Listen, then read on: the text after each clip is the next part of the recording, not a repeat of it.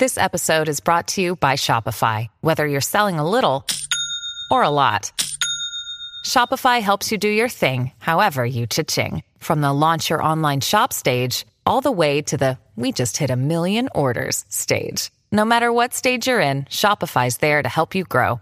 Sign up for a $1 per month trial period at shopify.com slash special offer, all lowercase.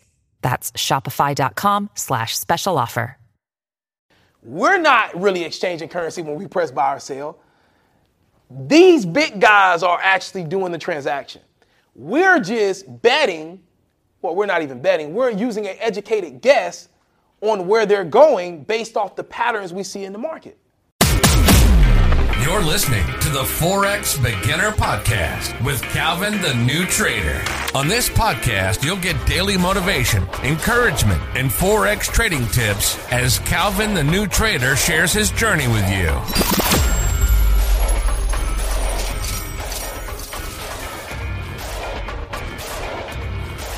We are the retail traders. We feed money to brokers, and brokers send the money to the liquidity providers, and then they actually place our trades. All right. Little uh, liquidity providers could also be called the market makers. These are the people that are actually moving the market. So all the money flow through them. Right now, does everybody understand that so far? All right, cool. So how the cycle works is we put money into an account. That's if we're doing a personal account. We put it into a brokerage, right? When you put your trade in, it goes through their system and it goes directly to the liquidity provider, right? There are different liquidity providers, and all the liquidity providers offer certain rates and, and uh, certain spreads. So, for instance, one liquidity provider can have a one pip spread on GJ. Another one could undercut that one and say, hey, they're doing one pip spread, we'll do a half a pip spread, right? And so what certain brokers will do is, depending on who has the lower spread, which uh, liquidity provider has the lower spread, and all of this stuff is like a systemized thing that happens instantaneously, right? Whoever has the lower spread is where they send your trade, and your trade gets put into the market through that liquidity provider. Cool? Does everybody understand that? Now, you also have other type of brokers. You have A book and B book brokers, right? Then you have another set of broker that everything they do is in-house. They essentially act as a market maker. So basically, all the trades that you place, they never take them with the liquidity provider. So what they do is, if you are an inconsistent trader and they know that you really don't know what you're doing because they can see all your results and all that stuff because they, you know, you're trading with them, they can see everything. What they'll do is, every time you take a trade, they will take a trade against you with the liquidity provider because they know that you don't know what you're doing, right? So when you go buy, they go sell and they send it to the liquidity provider. So they make money because they sent the trade. So they're going to make money from the liquidity provider. Your trade they keep in house. If you get lucky and win, they'll pay you out of their money, but they know more times out of not you're going to lose. And so they take your money and then they make money off betting against you from the liquidity provider. All right. And that's how like it kind of works with us retail traders. All right. So I just want to give you an overview on that. But what I want to focus on is what moves the market. So this don't matter. Like we don't even matter, right? The main thing to focus on, huge companies, Coca-Cola, uh, McDonald's, Apple, you know what I mean? Huge companies that do business all across the world, okay? You got your central banks or your government banks, right? Huge banks, big billions of dollars, right? Moving every day. Um, and then, well, your brokers are small too. Like they're even like small. They're nothing compared to these two, right? These are the two big ones. These are people that's moving that money, all right? And basically what they're doing is they are sending money to the liquidity provider and they're getting the best quotes or the best spreads when they're moving money and doing business. That's what moves the market. All the other stuff is just players that are capitalizing off the movements of the big players. Everybody else, the brokers, the hedge funds, uh, uh, the prop firms, the retail traders. We're just trading off the movements that the big guys are actually um, like moving that liquidity. So these guys are saying, hey, we need to exchange a billion US dollars to uh, the pound. All right, because we got to go and invest in some new buildings or some new headquarters or whatever they need to do. So if they're moving that money, they're going to find the liquidity provider to exchange that currency that has the cheaper spread. So when they make that move, the liquidity provider, the market maker, they're going to exchange that currency. So they there is actual currency being exchanged. We're not really exchanging currency when we press buy or sell.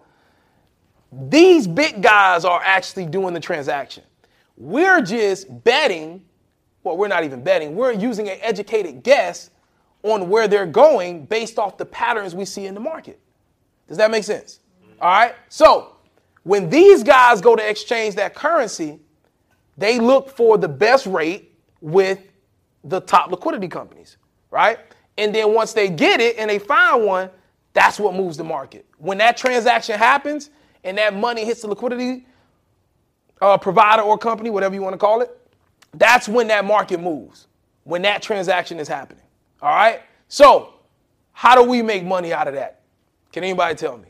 How do we make money out of that transaction? Going in the direction that they're going in. Ride away. Right. We just ride away. How do we know where they're going? And how do we know when they're going to make that transaction? Like, do we have friends that work for them? How do we know that ahead of time? Does anybody know? We'll look at the chart and have an edge. Okay, that's cool. Okay. Anybody else? The news? Okay. That's cool too. That's a good answer. That's a good no, that's a good answer. That's a good answer. Anybody else? Technical analysis, yeah. Cool. All right. So all those things are good answers. We know what they're doing about the principles I gave you earlier. We focus on one currency. If we focus on one current, well, two currencies, one currency pair, then we understand the flow of the exchange between the pound and the yen. For my example, your pair may be different, right?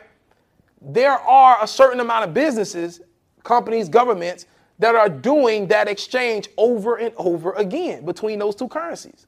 So if I study that one pair, I pick up the business habits of how this is working. I don't have anybody to call who works for those central banks or works for those huge those huge companies to know when the transaction is happening. But if I focus on that one currency pair, guess what I can do? So here's a perfect example. So Shane was telling me during the break that he drives a semi and they carry, you know, like a whole bunch of uh, like software, laptops, and electronics and stuff like that, right? Shane is probably not permitted to tell people what his route is step by step. What time he's going here, what time he's going to be there. You're probably not permitted to disclose that information, right? Yeah. But if he tells me where he works, I can pull up. I can sit in the parking lot and I can study that boy. I can know when he's moving. I can know when he's moving. I can see him pull up in that little Honda Civic. I can watch him every day. I can sit in that parking lot and watch, and I can trail him. And I can study where his first stop is, his second stop is, his third stop, when he takes his break. And even if he switches it up, I can document that and I can see every second week of the month, he switches the schedule. Every fourth week of the month, they send him to his third stop first, and he goes to his, his normal first stop last. I can pick up patterns by watching him and stalking him. That's what we got to do. One currency pair, and we're watching the movements. We're watching the times, the days of the week, the big movements are happening. What month of the week? That's what we're watching. But even more importantly than that, there is a general, a general uh, movement of the market that I'm gonna share with you next. All right.